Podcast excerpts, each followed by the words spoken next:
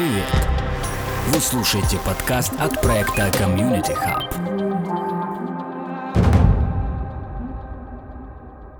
Дамы и господа, мы приветствуем вас на очередном подкасте Universum. Мое имя Александр. И сегодня у нас в гостях Борис Галицкий, специалист по лингвистическим технологиям и машинному обучению, человек с огромнейшим, колоссальным опытом работы в различных сферах и различных точках земного шара. Частности, последние 25 лет он постоянно работает со стартапами Силиконовой долины.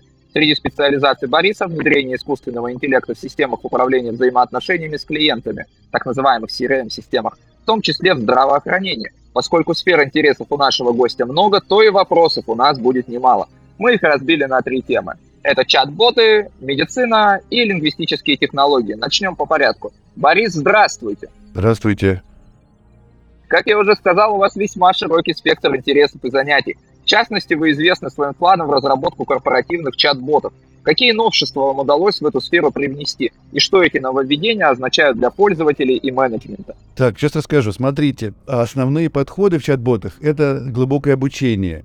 Вот сейчас вот чат GPT как бы покорил сердца, ну, может быть, уже миллиардов людей. Но, во-первых, проблема с неправдой. Нет никакой гарантии, что информация, сгенерирована глубоким обучением, дает правду.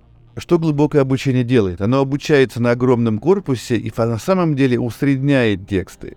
Это, если говорить в медицинской области, как лечить больных по средней температуре по палате. Чем я занимался? Я использую дискурсивный анализ, то есть для организации диалога совершенно четкие правила.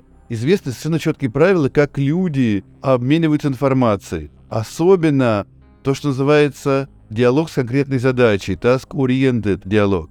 И я работал в Oracle с 16 года по 22 как даже если человек формулирует свой первичный вопрос, сформулировать дискурсивное э, представление и четко сказать, диалог будет таким. Сначала надо спросить это, и это, и это у пользователя, потом предложить один, два, три, а потом сформулировать предложение, подтвердить его и, например, сформировать заказ. И тогда мы формируем, в общем-то, весь диалог. В отличие от современного чат GPT, в котором, в общем-то, структура диалога достаточно ограниченная, а именно, человек задает вопрос, чат GPT отвечает, человек задает дополнительный вопрос или несогласие. И на несогласие чат GPT отвечает, просто переформулирует несогласие и немножко корректирует результат. И в отличие от этого, технологии, которые мы разрабатывали в Oracle и запатентовали, конечно, позволяют намного более сложную и специфичную структуру диалога. Вот как. А насколько такие боты вообще фактически отличаются от чат-ботов общего назначения? Есть ли у них какая-то особая специфика, помимо неспособности или наоборот способности поддержать разговор о погоде или фотиках? Это именно то, что называется task-oriented. А чат-бот, основанный на сфокусированной специфической задаче. Транскурентном анализе. Про все остальное он как бы ничего не знает, ничего не может сказать. Но на ту тему, которую он знает, например, заказ ресторана – или рекомендация по лечению, он очень четко и надежно сформирует или заказ, или сформирует предложение, совет по лечению, допустим, или совет по путешествиям. Вот, и для этого нужна другая философия. Для этого как бы не нужно поговорить немножко обо всем и усреднить информацию, как делает языковая модель тогда нужно совершенно четко сфокусироваться на данной задаче. Вот, и не отступать в сторону ни на шаг. Как это мне, да, слышится, как будто бы этот чат-бот просто обладает ограниченным источником базы данных. То есть, если мы берем тот же самый чат GPT, у него абсолютно открытая дата, которой он может обучаться. А здесь, так как он корпоративный, то он обучается только на определенной дате. Или я неправильно что-то понимаю? Правильно, только внутри. И за счет того, что он ограничен, с одной стороны, он ограничен по знаниям, чтобы не было лишних знаний, с которым усреднять и смешивать, и который все потом путает. С одной стороны, ограничен по знаниям, а с другой стороны, он расширен по, так сказать, моде диалога, то есть по логике организации диалога, которых намного больше, чем чат GPT. Он спрашивает параметры, предлагает параметры, подтверждает параметры. То есть мод взаимодействий у него намного больше, чтобы более точно получить то, что желает пользователь, более точно сформировать, проверить, что он правильно все понял, и уже сформировать заказ или решение, или предложение. Ну и вот, собственно говоря, такая модель возможна только благодаря тому самому глубокому машинному обучению, про которое вы говорили. Получается, что это решает проблему, как это называется у чата GPT, галлюцинации вроде бы.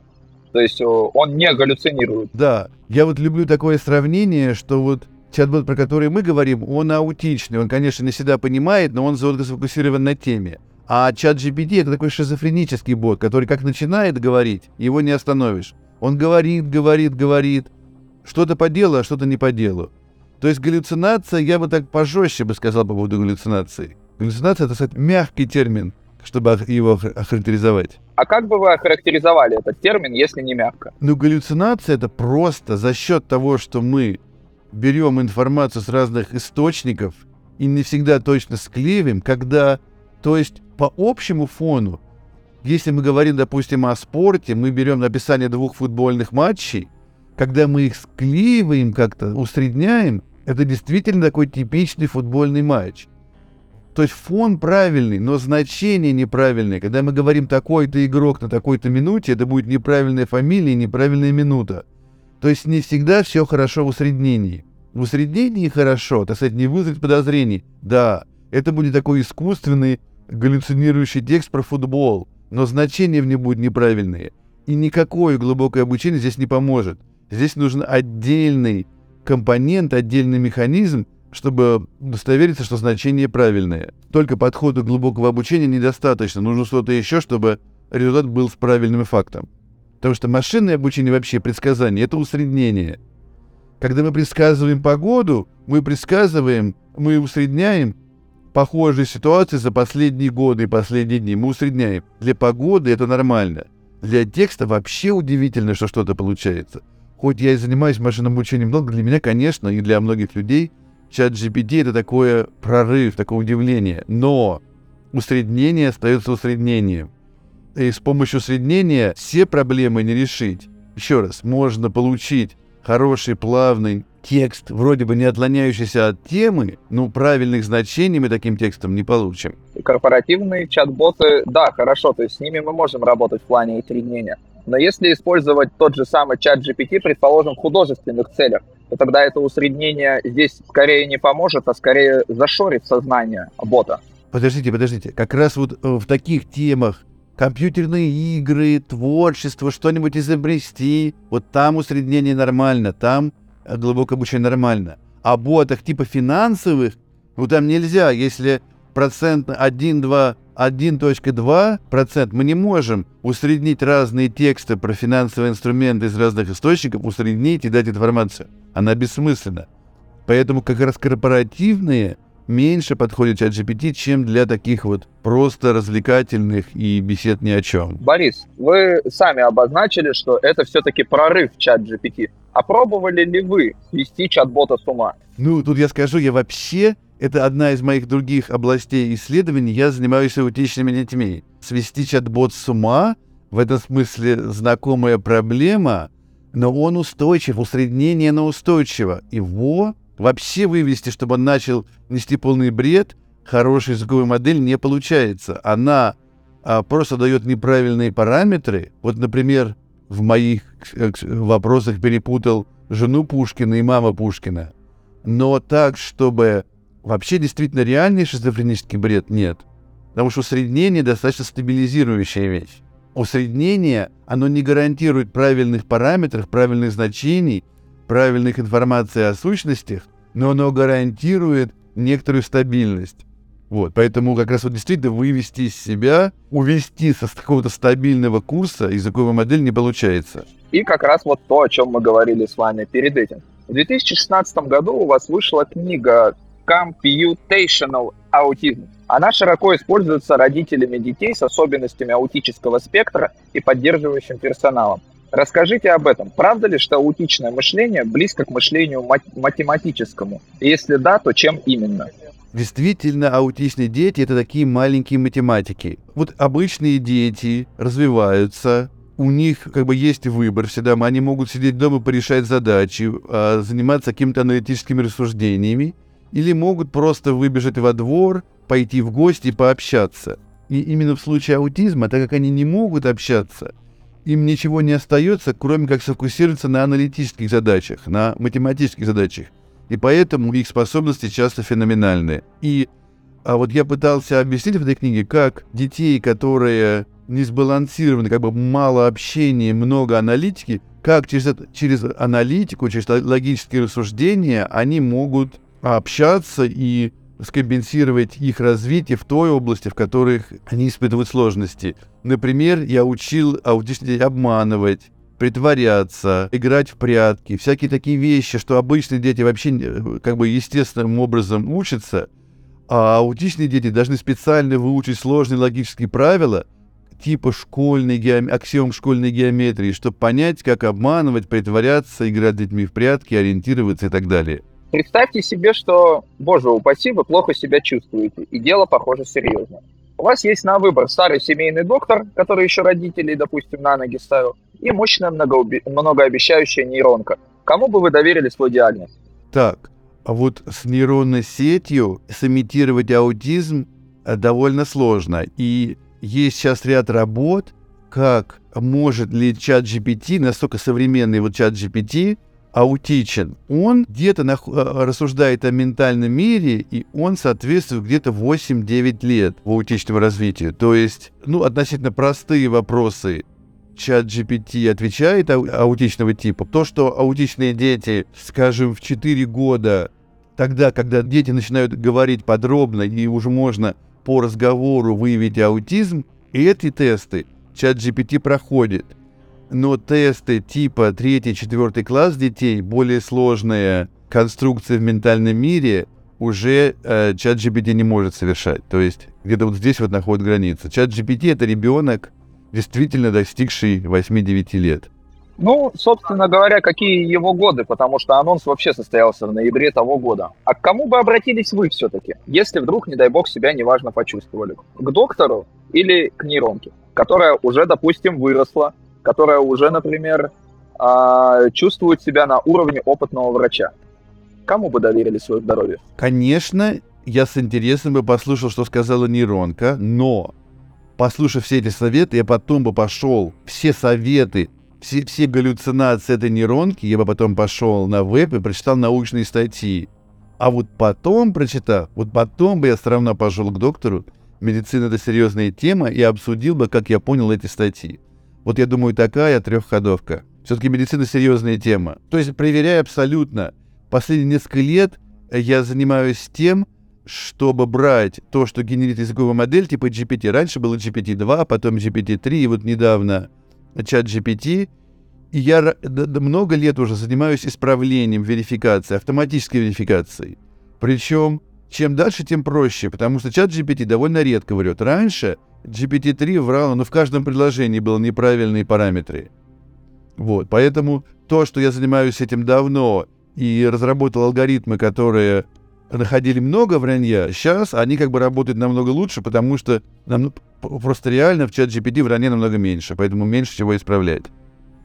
И, конечно, я понимаю, что доверять нельзя никакому параметру. Надо все, все проверять. Все проверять в научных статьях, в случае медицины. И, ну, по крайней мере, как, хотя бы там WebMD, какие-то сайты для неспециалистов, хоть какие-то подтверждения. И когда ты разбираешься в теме, допустим, у тебя вот новые заболевания или твоего родственника, еще раз, сначала разобрался с нейронки, потом почитал статьи, а потом со всем этим багажом пошел к реальному врачу, и врач-то уже объяснит и подтвердит. Таким образом, кстати говоря, работают многие алгоритмы на блокчейне. Когда очень много децентрализованных узлов дают одно и то же подтверждение, то, скорее всего, то, что произошло, это правда. Поэтому и у вас, в принципе, такая же философия. Да, такая же. Вы вот исследуете, как искусственный интеллект может использоваться в менеджменте здравоохранения. Каким вы в целом видите будущее медицины? В частности, как вам кажется, будут ли вытеснены люди из сферы диагностирования? Я думаю, что много из диагностирования можно автоматизировать, но это за параллельно должно быть. То есть доктор должен иметь все равно, конечное, последнее решение должен принимать доктор. Это как вопрос безопасности в авиации. Все автоматизировано, но летчик все равно последний шаг за летчиком. Вот то же самое, я думаю, потому что медицина серьезная область. То есть все будет автоматизировано, но последний шаг для доктора, который все увидит, и что-нибудь подозрительное, если решение подозрительное, и человеческая интуиция как бы полностью обойти все равно нельзя. Вот. Но, конечно, очень много можно автоматизировать, систематизировать, это собрать все анализы человека за последние много лет в одном месте, четко показать тенденции, визуализировать, и тогда врачу намного проще. То есть не только принимать решения, но все подготовить для этого врача. И в связи с этим а, вот вопрос, как далеко мы можем вообще зайти? Скорее даже, знаете, переформулирую такой философский вопрос. Насколько можно формализовать человека и его природу? Э, формализовать, вот это, вот это был один из аргументов. Во-первых, ладно, взрослый человек, дети, когда в 4 года неаутичные дети начинают говорить, это уже настолько сложно формализовать, что, в общем-то, практически невозможно. Я бы сказал, возможно, формализация аутичных детей, там, 4 до 10 лет хоть как-то, потому что если в аутичном случае достаточно просто а рассуждения простые и ограниченные. И тут довольно много и в целом я бы так смотрел. Сейчас очень много рассуждений про этики в искусственном интеллекте. Искусственный интеллект делает неэтичное. Но вообще, мой взгляд, конечно, искусственный интеллект ошибается. И, конечно, но если взять современное общество, посмотреть на разные страны, я считаю, что этика, как работают государственные службы в разных странах, я считаю, что они недостойны искусственного интеллекта. То есть я не согласен принципиально. Очень сейчас такой тезис идет, что вот искусственный интеллект, он не этичен, вот есть общество, и искусственный интеллект в нем привнесет вред. Я считаю, что, к сожалению, я путешествую по многим странам, я еще не видел страны, где действительно хорошее правовое государство с работающими. Я, то есть я считаю, что на, на сегодняшний момент существующие государства недостойны современного искусственного интеллекта. Я вот так сформулирую. В конце концов, Борис, кто не ошибается-то? Поэтому я думаю, что искусственному интеллекту можно прощать эти ошибки. Как бы, ну, первое, что мне в голову, знаете, такое пришло, бывают, допустим, ошибки авиадиспетчеров. Когда они, допустим, направляют самолет в другой самолет. Такие ошибки, конечно же, случаются очень редко, но они случаются. Поэтому давайте простим искусственному интеллекту его ошибки. Такой у меня вопрос, наверное, знаете, да, здесь возник. Как вы считаете, насколько скоро мы сможем передать полномочия человека искусственному интеллекту? Так, чтобы мы не боялись его ошибок, или чтобы эти ошибки были сведены настолько к минимуму, что это можно было бы сделать абсолютно безболезненно. Я думаю, что очень зависит от предметной области. Наверное, медицина последняя, но образование довольно скоро, я вижу, очень эффективное образование. Какие-нибудь домашние дела, государственные услуги. Очень сильно можно все, документооборот, автоматизировать и ошибки просто быть готовым к редким ошибкам и иметь структуру, которая Собственно, правоохранительные органы занимаются тем, что исправляют ошибки людей, которые, ну, ошибки, мягко говоря. Поэтому я думаю, что много сфер. Очень плохой, к сожалению, пока грустные результаты в э, машинах, как бы самодвижущихся машинах. Очень много э, было попыток, но в итоге надежности не оказалось. Но, тем не менее, огромное количество сфер, которые можно быть автоматизированы, которые не связаны с безопасностью. А, ну, с другой стороны, компьютерная безопасность — это тоже одна из областей искусственного интеллекта. Там ошибки, в общем-то, не смертельные, и тоже можем доверить. Чем дальше, тем больше областей, которые можно почти полностью автоматизировать. Может ли произойти такая ситуация, где произойдет целая война алгоритмов? Предположим, представим, что один искусственный интеллект защищает одну базу данных, а второй искусственный интеллект был создан для того, чтобы находить проход в эти базы данных. Смешаем это все с ситуацией, где у нас осудили, скажем так, часть кода, и его создателя в лице Алексея Ферцева с Торнадо Кэш. Если будут созданы такие алгоритмы, и вдруг кто-то из них проникнет, предположим, вредоносная программа, кого будут судить в такой ситуации? Да, вот это интересный вопрос. Я вижу такие войны, например, между OpenAI, Microsoft и Google, потому что они оба будут и создавать искусственный контент, и вы его выявлять. И в каком-то смысле эта война идет уже много лет с точки зрения Search Engine Optimization. А уж кого судить, ну, наверное, создатели все-таки людей, юридические лица, которые отвечают, я думаю, что они перед обществом отвечают, отвеч, ну, отвечают перед обществом, перед государством, в котором они работают. Ну вот смотрите, перейдем, попробуем в сферу философии, а оттуда плавненько уйдем в лингвистику. Но ведь получается, если верить в то, что Бог создал человека, и один человек, предположим, убил другого, почему тогда не судят Бога за это? О, ну и вопрос. Не хотите, не отвечайте, он может быть открытым. Да, потому что как судить программу? Ну или можно придумать, на самом деле, это вот идея, я раньше не думал, но вот сейчас, может быть, действительно можно в каком-то смысле судить, пытаться судить программу и ограничивать в принципе. Это вообще совершенно новая идея, я об этом раньше не думал, но вот вы сейчас сформулировали, почему бы вообще понятие юридической ответственности программы? Человек ее создан, она дальше живет сама, и дальше можно в принудительном режиме как, может быть, ограничить ее действие. И это будет аналогично. То есть, в принципе, судить программу почему бы нет? Ну, я уже довольно давно изучаю проблему, скажем так, э, эти, этического взаимодействия с искусственным интеллектом. И я полагаю, что если не вводить никаких правовых режимов для программ, то в конечном итоге мы все равно к этому придем. И, соответственно, почему бы не начать заниматься разработкой прямо сейчас? В конце концов, как вы сами говорите, искусственный интеллект сейчас ну, точнее, языковая модель находится на уровне 8-9 лет. У нас прошло порядка трех месяцев с момента ее официального запуска и выпуска в мировое сообщество. В принципе, если брать, допустим, российскую практику, то уже через 5-6 лет у нее наступит возраст уголовной ответственности. Поэтому я думаю, что у нас осталось очень мало времени. Да, интересная идея. Я вот не думал, ну вообще никогда об этом не думал, но сейчас действительно надо какая-то система ограничений, что программа должна, как бы не может делать все подряд. Ну, человек же не может делать, человек-то ограничен, значит, должна быть какая-то структура для ограничения программ. И компании, которые первые такую создадут, они, это, конечно, они будут в выигрышной ситуации. Это идея классная, конечно. То есть, да. Потому что пока мы бьемся, бьемся, хоть как-то сделать программу умной. Но вот они уже умнее, умнее, умнее. Ну, значит, пора уже ограничивать. Борис, кто самый главный лингвист или главная лингвистическая школа для тех, кто разрабатывает языковые сервисы, которые имитируют реальный разговор? В чем актуальность этих достижений? Что думаете? Я думаю, современное сейчас все-таки взять это основные компании, как бы основная пятерка в Америке, там Microsoft, Amazon, Google и ведущие университеты в этой области, там Карнеги Меллон, Стэнфорд, MIT, которые фактически, ну, которые и сделали эту языковую модель и пионеры друг другом конкурируют, Allen и I вот э, э, продвигают ее.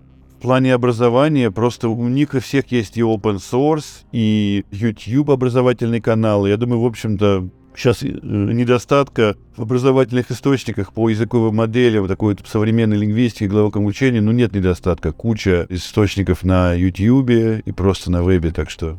Вопрос сложно, что человеку сложно, если он не специалист еще, а начинать сразу глубокое обучение довольно сложно, потому что надо в каком-то смысле повторить развитие, хоть как-то, хоть быстро повторить развитие искусственного интеллекта и машинного обучения. А если сразу погрузиться в глубокое обучение, не понимая то, из чего, как к нему пришли, а именно логический искусственный интеллект и классическое детерминистское глубокое обучение, статистическое глубокое обучение, если сразу начинать статистическое обучение, если сразу нырнуть в глубокое, можно запускать, но такой, мне кажется, понимательной базы не будет.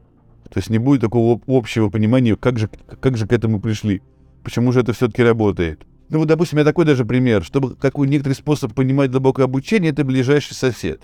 Мы просто склеиваем. Вот мы генерим текст, мы находим ближайший текст, и просто мы склеим. О, это мы взяли из одного, это мы из первого ближайшего, это из второго ближайшего, а еще из третьего. А если не изучать, ага, э, машинное обучение ближайшего соседа, то сложно понять. Тогда чисто формально, а если формально, то нет интуиции. А, Борис, вам известно такое имя, как Замингов Людвиг Лазарь? Нет. А ведь это, между прочим, создатель эсперанто. Может быть, а про, а про эсперанто слышали что-нибудь? Конечно, да, просто, ну да, интересно. Я про эсперанто интересовался, он давно забыл. Интересно, да-да-да, интересно. А вы пробовали когда-нибудь придумать свой собственный язык?